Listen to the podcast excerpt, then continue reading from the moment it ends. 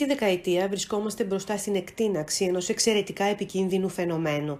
Είναι ουσιαστικά ένα νέο είδος πολέμου που πλήττει τη δημοκρατία και έχει θύματα. Μιλάμε για τις οργανωμένες εκστρατείες παραπληροφόρησης, τα περίφημα fake news. Μαζί μας έχουμε τον Άγγελο Αθανασόπουλο, αρχισυντάκτη του πολιτικού τμήματος του Βήματος και senior editor διπλωματικών, αμυντικών και ευρωπαϊκών θεμάτων, που θα μας βοηθήσει να δούμε τι συμβαίνει σήμερα με τα fake news, με την ε, παραπληροφόρηση και τι κάνει η Βορειοατλαντική Συμμαχία, τι κάνει το ΝΑΤΟ, που είναι πάρα πολύ καλά οργανωμένο στο κομμάτι αυτό. Κύριε Αθανασόπουλο, ευχαριστώ πάρα πολύ που δεχτήκατε να έχουμε αυτή τη συζήτηση. Εγώ ευχαριστώ. Ε, όπως πολύ σωστά είπατε, ε, οι οργανωμένες εκστρατείες ε, παραπληροφόρησης και ψευδών ειδήσεων λαμβάνουν ε, συνεχώς μεγαλύτερη έκταση. Είναι αλήθεια ότι τόσο το ΝΑΤΟ όσο και η Ευρωπαϊκή Ένωση έχουν διαμορφώσει κάποιες δομές οι οποίες μάλιστα συνεργάζονται μεταξύ τους για την καταπολέμηση της παραπληροφόρησης όπως οι ίδιοι, οι ίδιες αυτές οι δομές προτιμούν να ονομάζουν αυτή την κατάσταση και έχουν επιλέξει αυτόν τον όρο ε, ακριβώς για το λόγο ότι ε, τα, θεωρούν ότι τα fake news είναι πολύ πιο εύκολο να τα εντοπίσει κανείς, αντιθέτως η παραπληροφόρηση επειδή ακριβώς γίνεται πάρα πολύ οργανωμένα, ε, κυρίως από χώρες όπως η Ρωσία, αλλά όχι μόνο, διότι έχουμε δει ότι και η γειτονική μας Τουρκία σε συγκεκριμένα ζητήματα όπως το μεταναστευτικό έχει αξιοποιήσει τέτοιους μηχανισμούς, ε, ε, ακολουθούν μια πιο nuanced πολιτική, έτσι ώστε να μπορούν μέσα σε ειδήσεις ευρύτερου περιεχομένου να εντάσσουν ε, στοιχεία παραπληροφόρησης τα οποία δεν είναι εύκολο πολλές φορές να εντοπιστούν με το, με το γυμνό μάτι. Α, το ΝΑΤΟ έχει ένα κέντρο συγκεκριμένο το οποίο παρακολουθεί ε, τις οργανωμένες εκκρατήσει παραπληροφόρησης όπως είπα και πριν, προερχόμενες κυρίως από τη Ρωσία, ε, σε δύο περιοχές υψίστου ενδιαφέροντος. Ε, η μία είναι οι χώρες της Κεντρικής και Ανατολικής Ευρώπης που είναι τα νεότερα κράτη-μέλη, ε, τα οποία αποτελούν και βασικό στόχο ε, των ε, ε, ρωσικών προσπαθειών παραπληροφόρησης και μέσω των προπαγάνδας φυσικά και κατά δεύτερον την περιοχή των Βαλκανίων, κυρίως των, των Δυτικών Βαλκανίων, αλλά όχι μόνο, διότι η Ρωσία είναι παρούσα με οργανωμένες τέτοιες εκστρατείες και σε χώρες που είναι ήδη κράτη-μέλη, όπως είναι η Ρουμανία και η Βουλγαρία. Ωστόσο, η, η ρωσική πλευρά έχει πλέον επιδοθεί και σε ένα τρίτο επίπεδο, επίσης αρκετά εκτεταμένο, ε, εστιάζοντας σε συγκεκριμένες χώρες κλειδιά της ε, ας πούμε δυτικής πλευράς του ΝΑΤΟ. Ε, Γερμανία, κατά κύριο λόγο, Ιταλία ε, και Γαλλία. Ε, προσωπικά θεωρώ δεδομένο ότι οι γαλλικές εκλογές θα πέσουν ξανά θύμα κάποια τέτοια εκστρατεία παραπληροφόρησης εκ μέρους της Ρωσικής πλευράς. Θυμόμαστε τι είχε γίνει την προηγούμενη φορά με την διαρροή email τη εκστρατεία Μακρόν. Ε, πρέπει αυτό που δεν είναι σαφές είναι πέραν της κυρίας Λεπέν, που αλλού θα εστιάσουν αυτές οι εκστρατείες. Αν παραδείγματος χάρη θα επιδιώξουν να προωθήσουν τις ε, ελπίδες του κυρίου Ζεμούρ, που είναι το καινούριο νέο πρόσωπο στις, ε, στις γαλλικές εκλογές. Αυτό είναι κάτι που πρέπει να περιμένουμε να το δούμε. Τώρα, εκτιμάτε εσείς ότι ε, το ΝΑΤΟ σε συνεργασία με την Ευρωπαϊκή Ένωση μπορεί τελικά να σταματήσει αυτές τις εκστρατείες ε, παραπληροφόρησης; Και να δούμε λίγο και τη διαφορά. Μας είπε ότι υπάρχει διαφορά ανάμεσα στην παραπληροφόρηση και, στο, και στα fake news. Γιατί η παραπληροφόρηση έχει μέσα και πολλά στοιχεία αλήθειας, γι' αυτό είναι τόσο δύσκολο ε, να το καταλάβει κανείς. Ναι, διότι η, η, η διάκριση είναι ότι ε, μπορεί να έχουμε κάποια συγκεκριμένη είδηση π.χ. για τα εμβόλια, ε, που να είναι ε, να υπάρχει ένα report το οποίο να, να είναι κατά 70% σωστό, δηλαδή να καταγράφει την πραγματικότητα, αλλά να υπάρχουν μέσα σε αυτό το report πλέον στοιχεία τα οποία αλλοιώνουν την, την πραγματικότητα όπως, όπως είναι. Ε, αυτή είναι μια διαδικασία που εξ όσων εγώ μπορώ να γνωρίζω ε, συνεχώς βελτιούται. Δηλαδή ε, η, τα οργανωμένα κέντρα που κάνουν αυτή την παραπληροφόρηση έχουν αποκτήσει πολύ μεγάλη ειδίκευση σε αυτό. Ε, εξού και στο ζήτημα των εμβολίων, παραδείγματος χάρη, η Ευρωπαϊκή Ένωση αφιέρωσε πολύ μεγάλο χρόνο ε, μέσω της υπηρεσίας EU Stratcom για να μπορέσει να εντοπίζει την παραπληροφόρηση ό,τι αφορά τα εμβόλια σε πολλά κράτη-μέλη. Ε, στην Ελλάδα δεν είναι τόσο εκτεταμένο αυτό, γιατί δεν είμαστε στην πρώτη γραμμή του ενδιαφέροντος. Σε άλλες όμως χώρες είναι πολύ εκτεταμένο.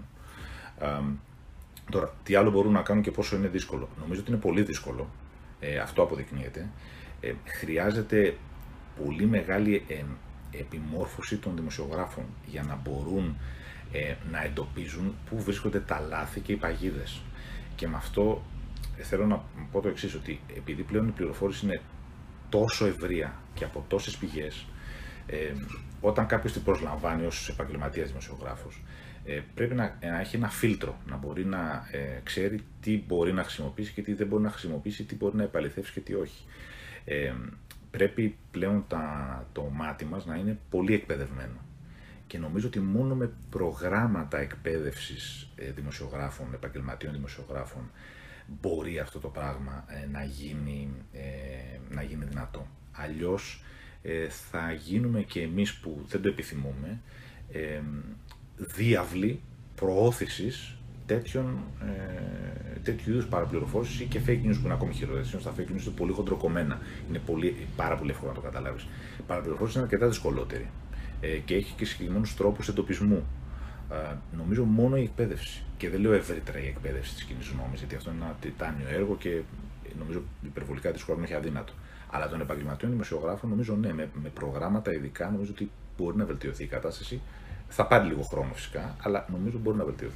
Βλέπουμε όμως ότι και στη χώρα μας, αλλά και σε άλλες χώρες της Ευρώπης, ότι πλήττεται και η δημοσιογραφία. Με την έννοια ότι ε, όλα αυτά έχουν ένα κόστος, το οποίο δεν είναι διατεθειμένοι να το, να το πληρώνουν. Έτσι, ε, όλο και λιγότερο μπορούμε πραγματικά να ε, να βρούμε ρεπορτάζ όπου ο δημοσιογράφος έχει αναζητήσει, έχει ψάξει την αλήθεια γιατί είτε δεν έχει χρόνο είτε δεν πληρώνεται αρκετά γι' αυτό.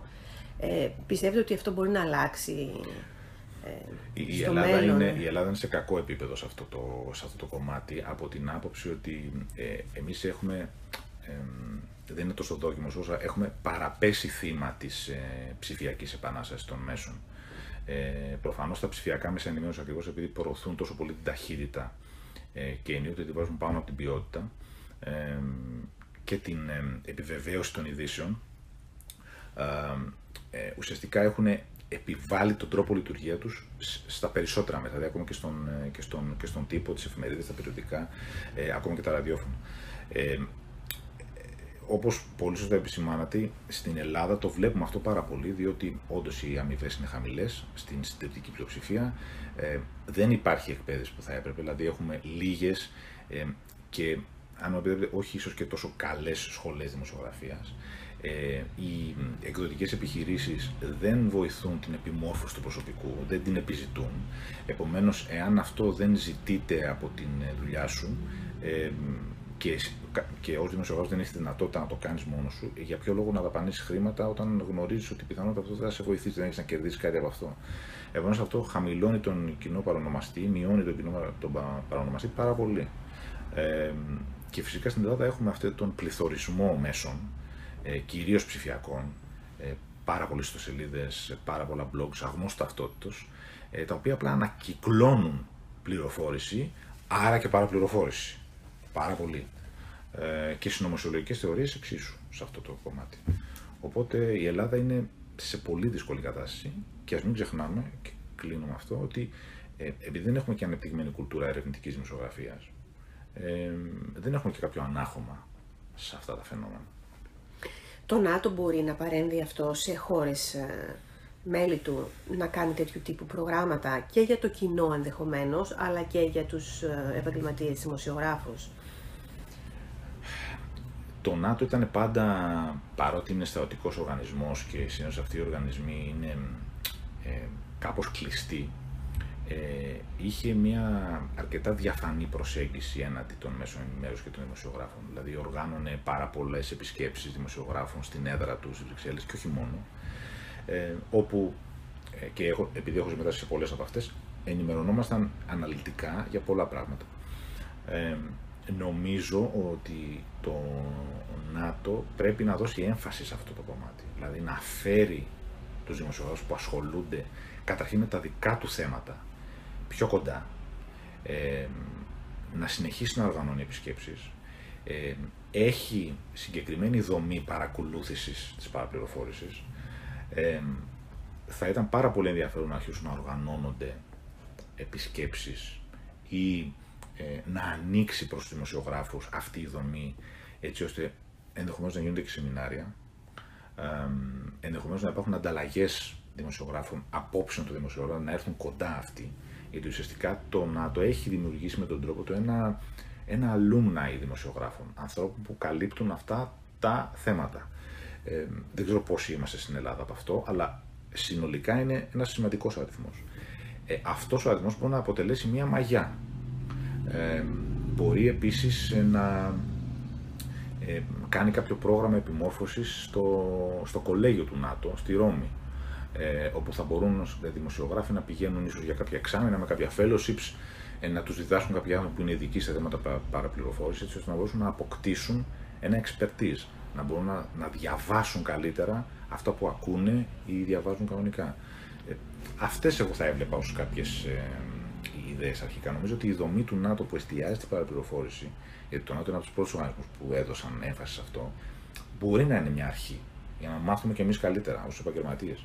Υπάρχει κάποιος οδηγός και το ΝΑΤΟ έχει βγάλει κάποιο οδηγό προς τους πολίτες για το πώς μπορούν να εντοπίζουν πιο πολύ τα fake news ενδεχομένως και όχι βέβαια την. Ε, δεν το γνωρίζω, δεν, δεν νομίζω ότι το έχει κάνει αυτό.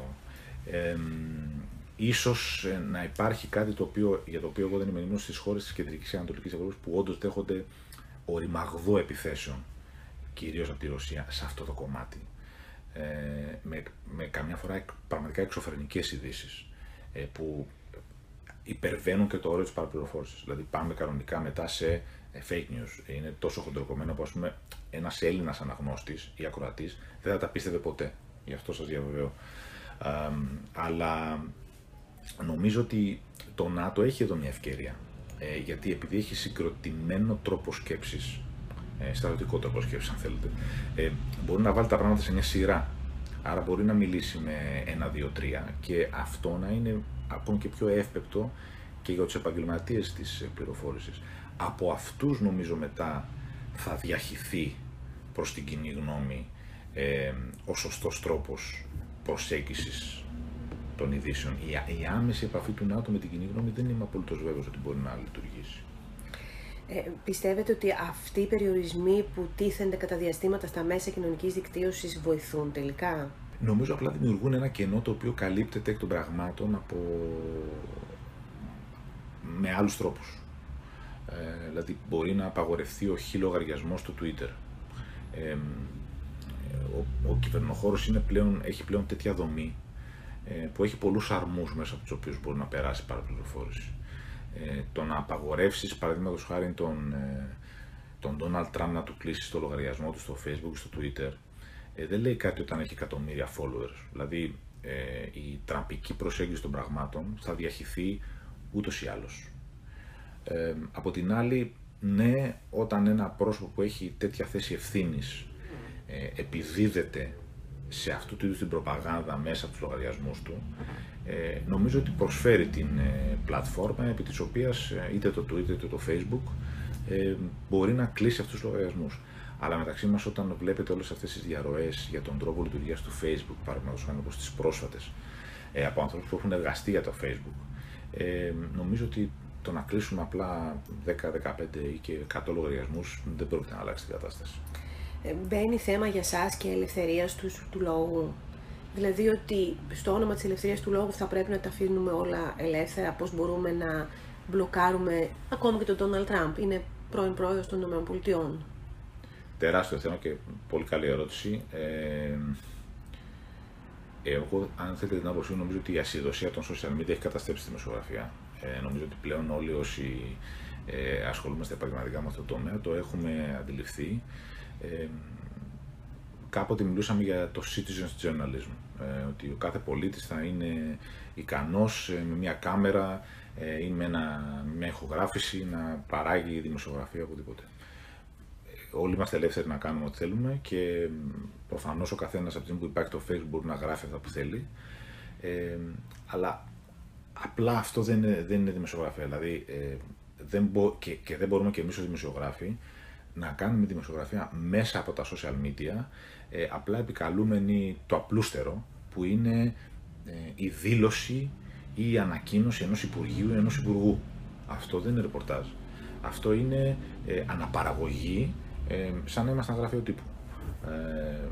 Μπορούμε να τα χρησιμοποιήσουμε για να πάμε παραπέρα, να ψάξουμε κάτι παραπέρα. Αλλά το να μένουμε σε αυτά νομίζω ότι δείχνει ότι τα social media έχουν κυριαρχήσει πάνω μας με βαθμό ίσως ανεπίστρεπτο.